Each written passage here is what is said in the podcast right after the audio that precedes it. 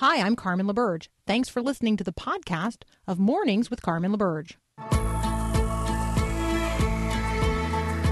Getting ready to represent Christ to your world today. This is Mornings with Carmen LaBerge on Faith Radio.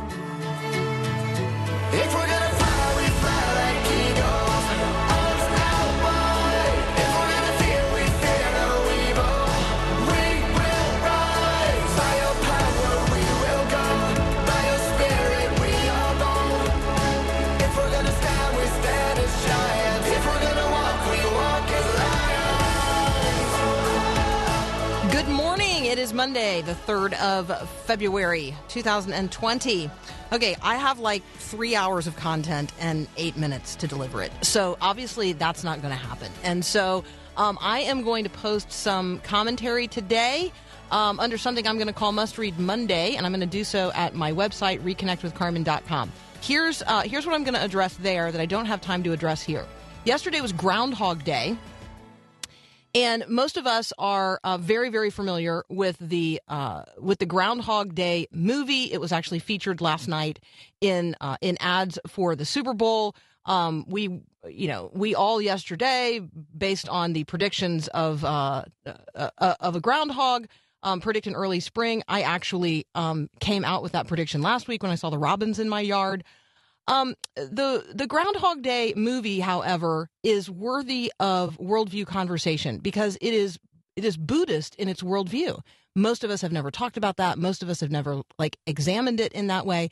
And so, um, if you want more on that, you're going to have to go to reconnectwithcarmen.com. I will post that later today. Some comments related to uh, the Groundhog Day movie and its Buddhist worldview. Yesterday was the Super Bowl, so congratulations to the Kansas City Chiefs if you um, watch the halftime show, um, not only are your pupils, but your brain is probably seared with images that should not be there.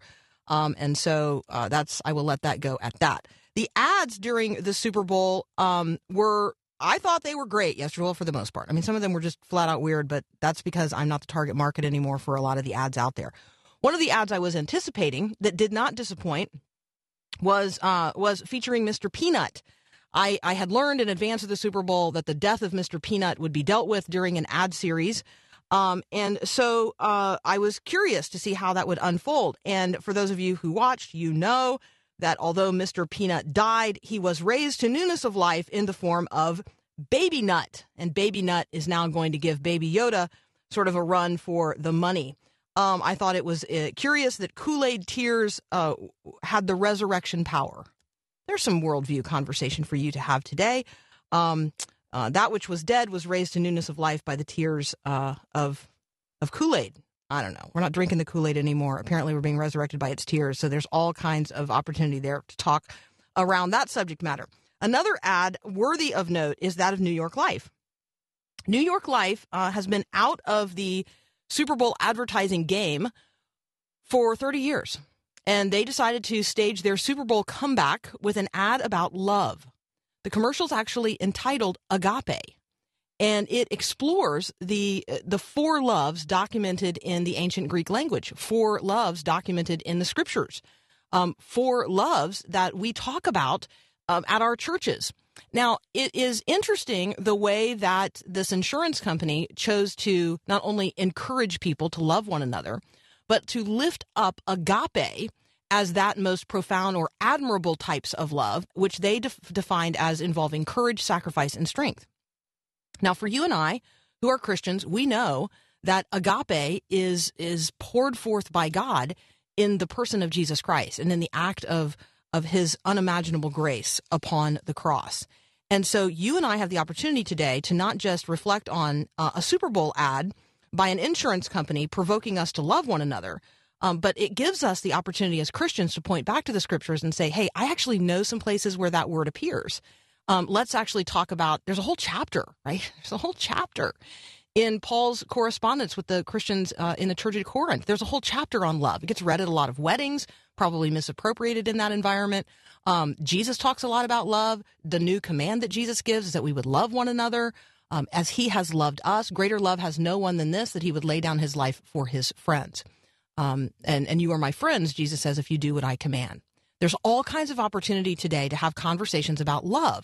the the kind of love that God expresses, and yes, the kind of love um, that you and I, phileo, uh, are intended to express to one another as friends, and then the the kind of love eros that is expressly reserved by God for the context of human sexual relationships, uh, specifically in marriage between a man and a woman. There are endless opportunities to use a Super Bowl ad here for um, deep worldview conversations. All right, the Iowa caucus is also today.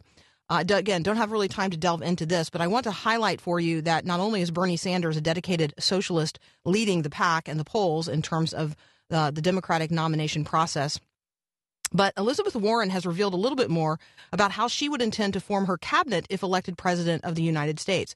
She told a crowd in Cedar Rapids, Iowa, quote, I'm going to have a secretary of education that this young trans person, so she's she has set a child among them who identifies as transgender, and she is using that child um, as as the way that she intends to interview any person who she would uh, consider as serving as secretary of education in her administration. She says, and only if this person, this trans identified child, only if this person believes that our Secretary of Education nominee is someone who is committed to creating a welcoming environment, a safe environment, and a full educational curriculum for everyone will that person actually be advanced to be Secretary of Education. I'm just letting you know Elizabeth Warren plans to um, fill her cabinet by allowing um, children who are confused about their very identity to decide uh, who is going to lead something as significant as the Department of Education. So I just I throw that in there because I do think we have to be paying attention to what people are saying, what these candidates are saying in places that, um, uh, like Iowa, where people really do uh, pay attention to what each and every candidate is advancing. All right, Robby Angle is up next. Uh, I, I think I will. I'll pose this question this way: Do you feel like your relationships are real and that you are freely authentic in those relationships, or do you feel like you know you're playing a lot of roles that you learned how to play as a child um, to fulfill the expectations of others because you were told to behave in certain ways in certain spaces and places? Um, and really, it's not who you are. And so you're really not experiencing the real life in your full identity in Jesus Christ um, in every relationship. Robby Angle works with an organization called True Face, and he's going to be here next. We're going to talk about not only bringing grace in the workplace, but actually living as who we are as, uh, as the people of God deployed in this generation. That conversation up next on Mornings with Carmen.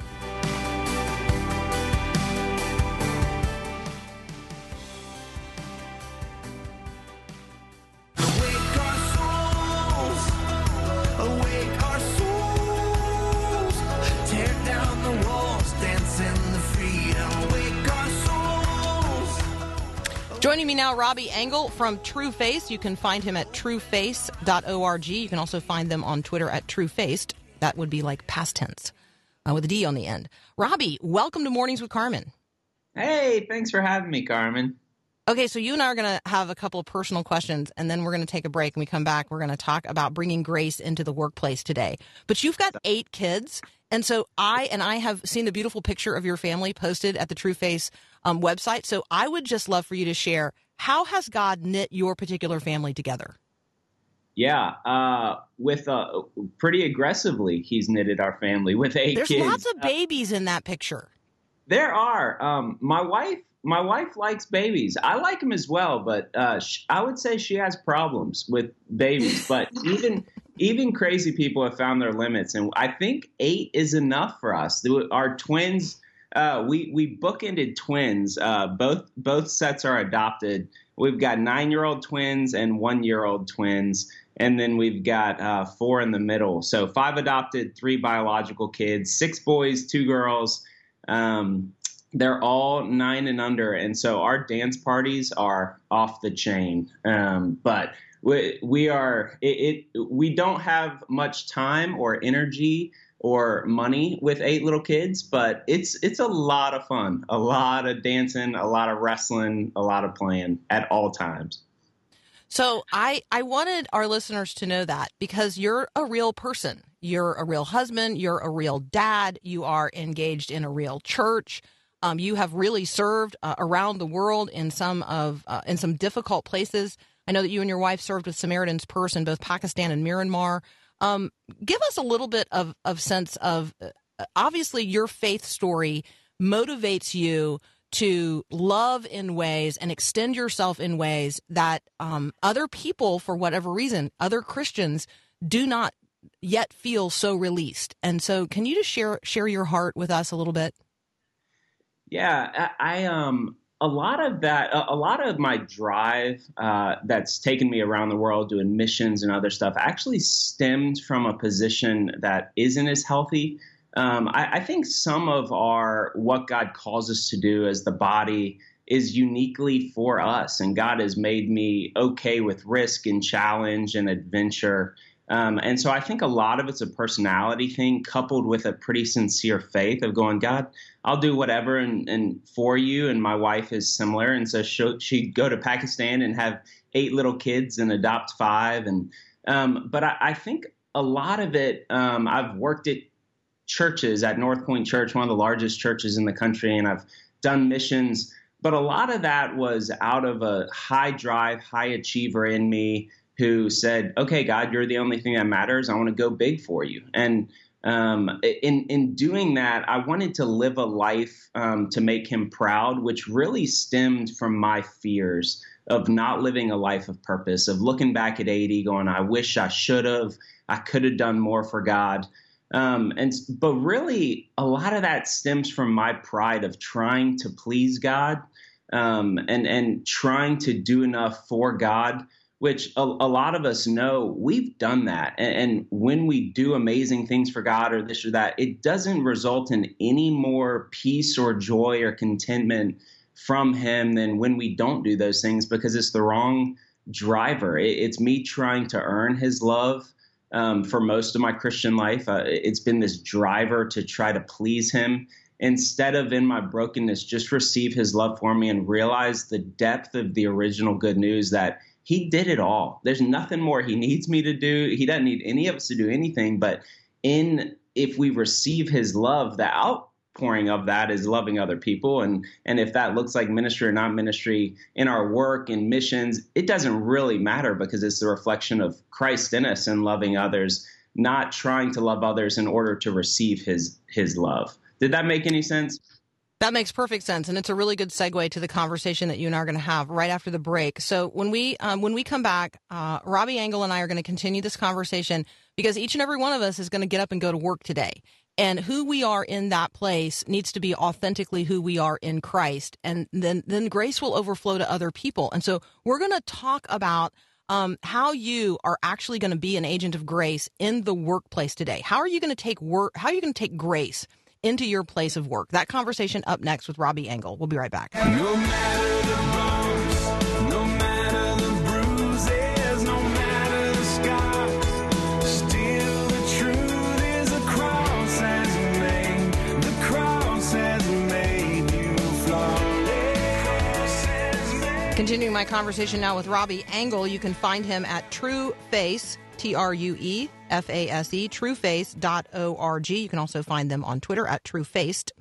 Um, Robby, let's talk about this post that you've got, uh, this blog post that you have at trueface.org um, about taking grace into the workplace. I think that um, when we're we're talking with Christians, we sort of recognize um, that we have a calling. Sometimes we get to do our vocation for pay, where we go to work every day. Sometimes those don't perfectly align.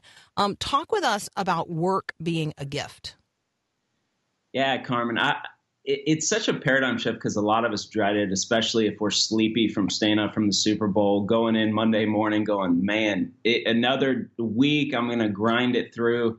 It, stats show us that correlation with happiness has nothing to do with whether we work or not, uh, or whether we don't have to work, but actually happiness is found in work a lot of times and god's made us and designed us to be production pro, to be productive and fruitful and to put our hands to the plow and so it's a blessing uh, to be able to work and to be productive.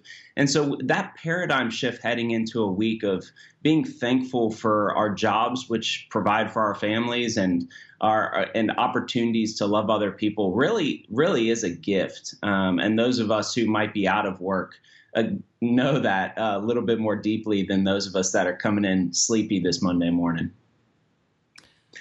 So, um, beyond recognizing that you know that work is a gift um, and and a responsibility, you say that um, we can also model grace regardless of our position. Um, I think that sometimes we imagine that only the person you know that sort of has all the power is really in an opportunity to be a person of grace, but that's not true. Yeah, I, think all of us uh, know this to be true if we think about the people that we've come across in our workplaces that have stood out and represented grace to us. Um, I think back to my past and I think about a couple people, JP and Bobby. Um, Bobby, she uh, she didn't have a position of influence in any way, and neither did JP in my life. But when I think back over the past 20 years in different jobs, those two represented love and grace to me in a way that were served as a model of how to love people in the workplace. And don't get me wrong, grace is being loving and grace oriented in the workplace is not passive. It is not soft. They got stuff done. Um, but they got stuff done in a way that trusted God and depended on God. Because if it was, if we didn't need to trust God, we wouldn't need to depend on Him to show up. And so they were, they were getting stuff done. They were being fruitful and productive.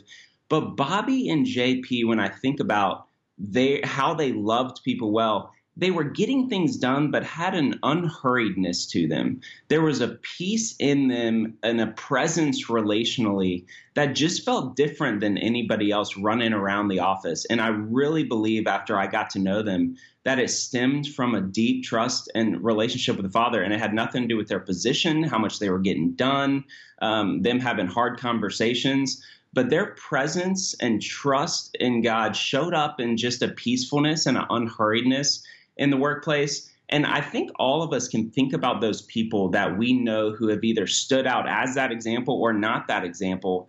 And that's the opportunity we've got. We we get to go into a week where everybody else is tired from the Super Bowl as well. And we can get be productive and get stuff done, but we can be present and, and love people in the environments that God has us, which is again, as we talked earlier, it doesn't matter if we're in Pakistan doing missions work or we're we're doing pizzas at Papa John's. We are coming across people and able to represent who Christ is in us through those relationships. Um, and, and that's regardless of where we are, what we're doing, or what position, which is exciting for all of us heading into a week. Yeah, I like to think of those as the you know divine appointments that God has set that aren't on my calendar, but um, but because I'm His agent, they need to be you know, I need to be ready to respond positively to them, which pretty much takes us to the third point, and that is that grace in the workplace takes time. Yeah, it, it, it is not on our timetable. I've got a good friend, Tim, uh, who's a consultant. He's a mentor of mine. And, and he was telling me how he had done a consulting gig with an organization about 10 years ago.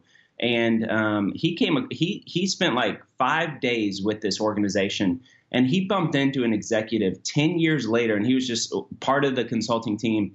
And the guy goes tim i have thought about you since we met 10 years ago. You were so different man and, and you have messed up my perspective on how to engage with other people in the workplace. There's something different about you. He had no clue tim was a believer but tim was modeling that patience and peace of trusting god with those divine appointments and it being on god's time t- timetable and it might take 10 years of daily patiently loving the person in our office, or it might be a five, you know, a couple day encounter with somebody, trusting God with that stuff. He's he's the one that's going to provide the outcomes of that relationship, not us in the first place. So that's a fresh reminder to go, yep, it's on his timetable, and we can be patient and trust him on the time frame. Hey, Robby, um, before we let you go, let's give people one tangible way they can put this into practice today. How can how can people tangibly take this and take grace into the workplace today? That's awesome. I would start by inviting God and go, God, show me that appointment, that person that I can slow down and love, and and to to pray and then say, be receptive to the subtle nudge of one person to just love, to be a to slow down, ask a second follow up question to, and just be present in relationship with that person today. I love that. All right, we're going to pray that God would open us up to responding to his subtle nudge. I love that language. Um, and that we would then ask the second question of that person whom we encounter, to whom God really does want to extend grace today through us. Robby Angle, thank you so much. You guys can follow up with Robby at trueface.org. We'll be right back.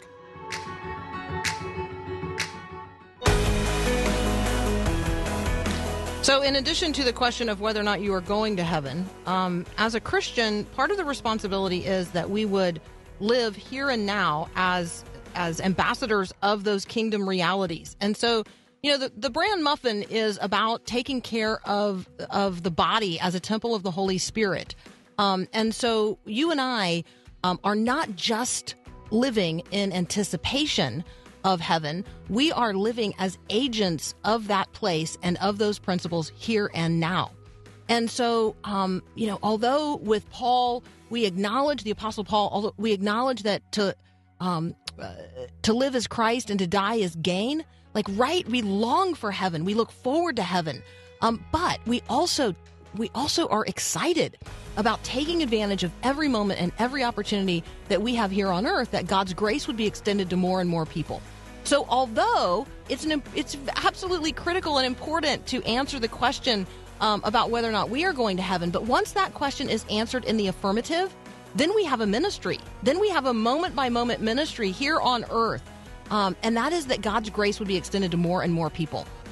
And so, just because you know that you're going to heaven, that doesn't mean that there's not labor for you to do today in the culture where God has placed and planted you.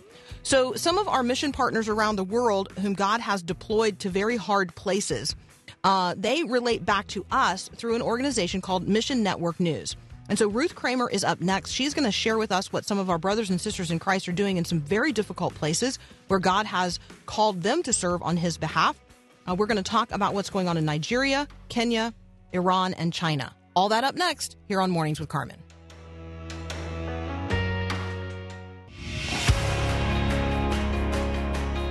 So, hearing uh, John Stonestreet talk about the Wilberforce weekend, which is in the middle of May, it makes me, it reminds me that we have an event coming up July 24 and 25 that may be of interest to you. It is at the University of Northwestern St. Paul. It's called the Northwestern Christian Writers Conference. You can find out all of the information and register at northwesternchristianwritersconference.com. It's an it's an opportunity uh, for you, whether or not you're a professional or amateur writer, to improve your craft, learn about getting published, network with fellow writers, industry professionals, people like me and Susie Larson, Karen Kingsbury, Alicia Britt uh, Chole. Lots of really extraordinary people are going to be there. Um, we'd love to meet you there as well. Northwestern Christian Writers Conference.com. We'll be right back.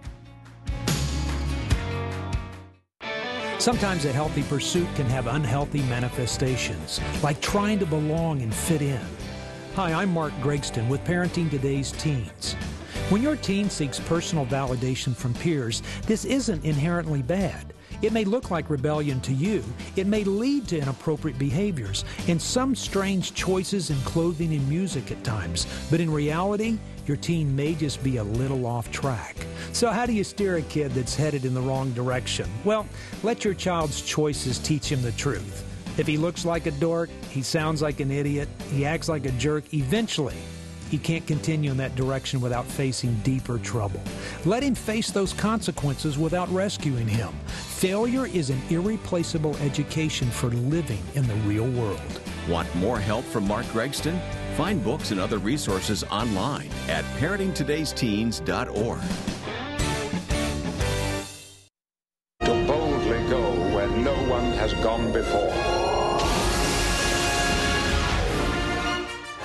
Returning uh, now is Ruth Kramer from Mission Network News. Uh, you can find them online at mnnonline.org. You can also find them on Twitter, MNN Team. Ruth, welcome back. Thank you for having me. Good morning.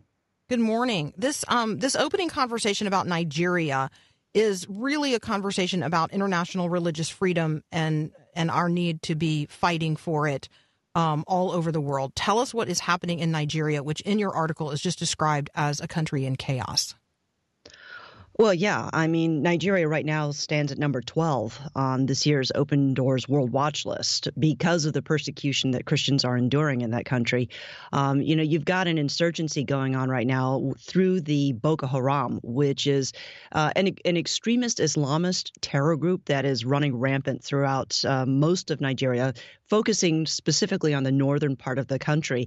At the same time, you've got the Fulani herdsmen um, who are also targeting the Christians because for some for some of them it's an issue about resources and for others it's an issue of you're not like us so we need to get rid of you so the christians are taking it from both ends and really the nigerian church has has um, put the call out there to the greater body of christ uh, around the world how come nobody's speaking up for us? Why aren't we getting any attention? Why aren't people standing up to speak out on our behalf uh, to try to help us affect some change and get some control over the situation? Because Boko Haram, as I say, is is uh, affecting so many things in in the country. Um, you know, they've got influence in at least ten out of the thirty six states in the country. And those are the largest 10 in the northern part of the country, where you've got thousands of attacks that are taking place against Christians every year. Um, in this situation, uh, because of how ineffective the government has been at getting control of the um, the situation there, uh, you've now had Boko Haram attacks spilling over the country's borders into Cameroon, Chad, and Burkina Faso. So now you're also involving other countries in here where these extremists are uh, targeting people that they feel are preventing them from achieving their goal, which for Boko Haram, Western education sin. That's what it means in Hausa. Um, they want to er- eradicate any influence that is not Islamic in in their sphere of influence. The danger is when we don't speak up for situations like this, we can see what occurred in, uh, say, Syria and Iraq with ISIS. You know when isis first started rolling they they hit a few churches they started hitting a few schools they hit a few uh, military stations and nobody said anything and then all of a sudden in the spring, they started rolling. And within a matter of days, they had almost complete control of Syria and Iraq. Um, and that's what can happen with something like these insurgencies that go completely unchecked, where you just aren't seeing a response to say, this isn't okay. We are, we are standing up for, you know, our brothers and sisters in Christ. Uh, because if nobody stands up for them there, who's going to help us? Who's going to speak for us if something like that occurs, you know, elsewhere uh, or maybe to us. Yeah, it, it, it's one of those situations that you know I just recognize Ruth. There there is a sense um, that I feel a little powerless, and I recognize that you know this is at um, this has now grown to uh, to such a um, to such a level. I mean, I, I'm certainly ardently praying, but what else um, can Christians be doing?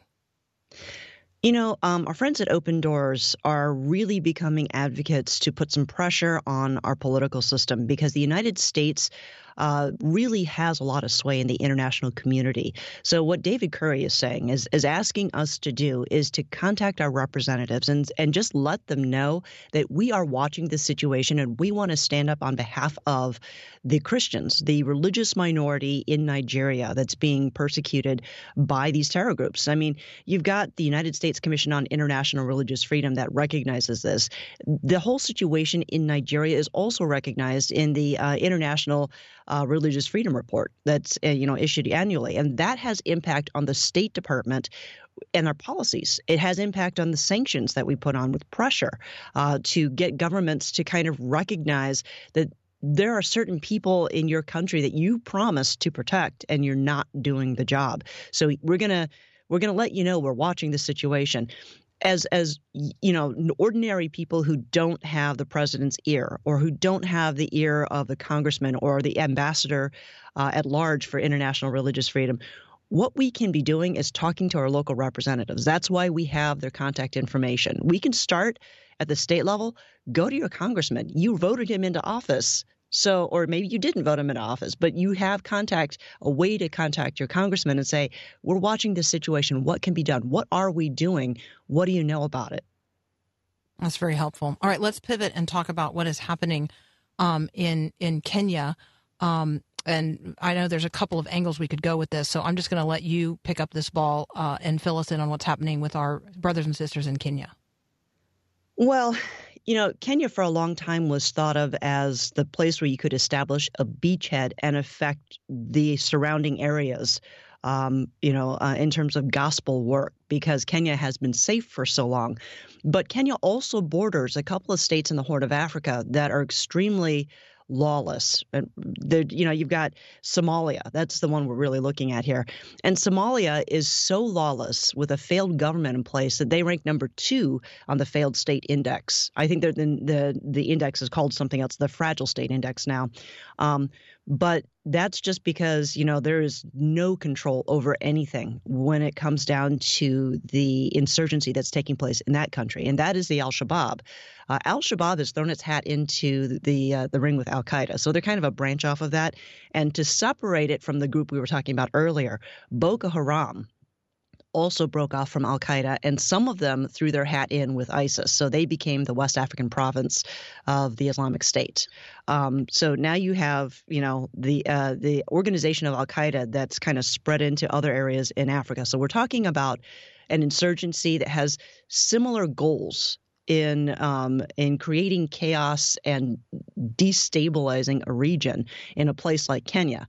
Uh, part of that reason, though, is because um, the the terrorists that are coming across the border from Somalia are very upset at Kenya for being part of a peacekeeping force that's trying to restore law and order back into Somalia. When there is law and order and a government, then you cannot have pirates, then you cannot have insurgencies and terrorists running rampant in the country.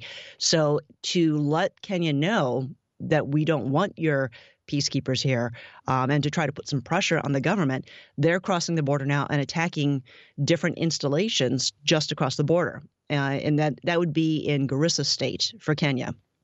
Now, if you remember, a number of years back, uh, terrorists took over a mall in a, ter- in a in a tourist area in Nairobi. So uh, that was Al Shabaab as well. And uh, you know, Al Shabaab has made some very um, bold attacks to try to carry out their message, which is we do not want Kenya in our in our space in our territory, and if you keep sending your soldiers here, we are going to take stronger me- uh, uh, methods to let you know.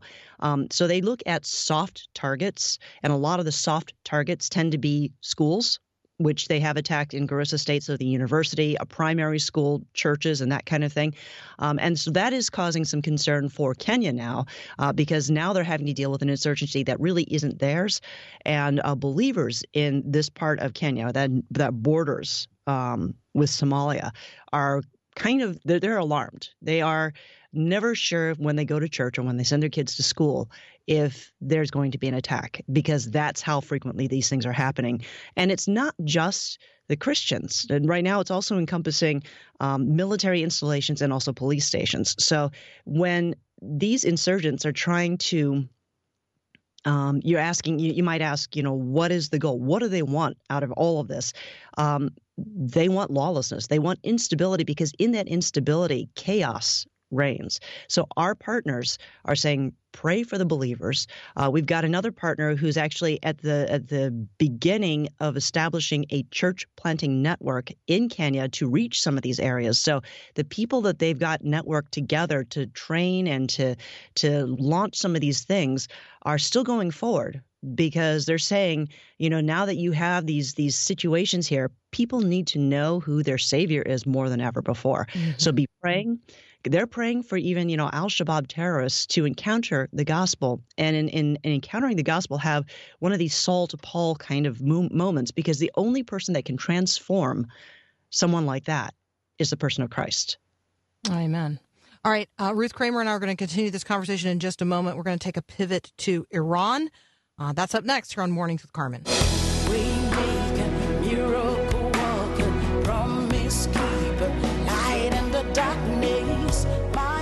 Returning now to my conversation with Ruth Kramer from Mission Network News. You can find everything we're talking about today at mnnonline.org. Um, Ruth, let's let's move to Iran. Let's talk about the protests and the crackdowns, um, and then this missing Christian activist. Yeah, this has been an interesting situation with Iran. I mean, the protests have been going on for a number of months now, and they kind of started with um, a call to deal with the the um, um, I'm trying to think of the word, the corruption uh, that the young people believe the government was uh, falling prey to. And um, when the government came down hard, cracked down hard on the initial wave of protesters, that got people upset. And then it turned into um, calls for sweeping change and calls for the Ayatollah to step down, which of course didn't happen.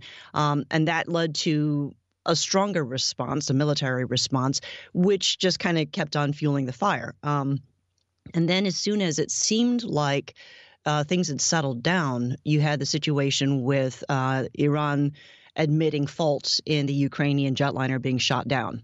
And at that point, the Iranians were enraged. Um, it just sort of was like adding gasoline to an, uh, you know, a, a fire that was starting to bank part of the reason they were so angry about that situation was because they felt like the government's uh, attempt to cover it up brought shame to the country as a whole. And because these people were not part of the cover up, they wanted to let people know that uh, they weren't okay with how their government handled this situation. They also wanted to let the government know they were enraged uh, that's probably the best way to put it. They they they shifted from a certain chant about whatever it was they were focused on at the time to our enemy is among us. Um, because the military was shooting at its own people, because the government was uh, trying to cover up its culpability in a situation that killed a lot of innocent people. Um, in all of this, the government was trying to get control back of what was happening. Um, uh, they were very concerned about the what it could lead to. Um, you know, protests could lead to movements, and movements could lead to other things. Um, and so they started a crackdown of sweeping arrests on people that they considered to be troublemakers. And one of these people was a Christian activist. Her name is uh, Mary Fatima Mohammadi. And since her arrest on January 12th, she's just disappeared. Nobody can track her down. Nobody knows where she is right now. That's not a good thing. Um, the normal places you would think that you, prisoners like this would show up, uh, she's not there. So there are a lot of concerns about what might have happened to her. She was well known as a Christian activist. Uh, a lot of a lot of the partners that we're talking to about this situation are saying that um, aside from condemning the arrest of this woman, um, that this is just a, a, another result of her publicly converting from Islam to Christianity and openly sharing her faith. She was well known as an evangelist as well. I mean, that's why they called her a Christian activist, is because she um, was am- among the numbers of Iranians who converted to Christianity and wasn't shy about keeping that quiet. And she she had a very active social media account. So the government looked at her activity as um, acting against the national security through propaganda against the regime. Her Christian activity, her sharing her faith, was like a, a state crime, acting against national security through propaganda against the regime. So she accused the government of hard repression. She accused them of a lot of other things. And at the same time, she was sharing her faith in Christ. And the government said, enough, we need to silence her. Because she is so well known, when, when she disappeared, people noticed it. And so now the different partners that are involved with this situation are just saying, don't let this fall off your radar screen. Continue to pray because this kind of a move is meant to intimidate Christians into silence. Um, and so, Heart for Iran, Voice of the Martyrs, Open Doors USA, um, Mohabbat TV, Sat 7, uh, PARS are all saying continue to pray for the body of Christ that they remain bold in their faith because when they are open, outspoken about their faith, things like this happen to them. We're also going to um, direct our listeners to your website for information about connecting with Christians in China who are responding to uh, responding in the region where the coronavirus outbreak began. And so we want to encourage listeners to go to mnnonline.org. Um, read more about what we have just been talking with Ruth about in Nigeria, Kenya, and Iran, but also check out um, this information about what is happening in in China. Um, and then they've also got a great piece there posted about something in hap- happening in Pakistan. So, um, all kinds of great information there. Ruth, as always, thank you so much for helping us understand what's happening with our brothers and sisters around the world. We really appreciate it. Thanks so much. Really appreciate it. We'll be right back.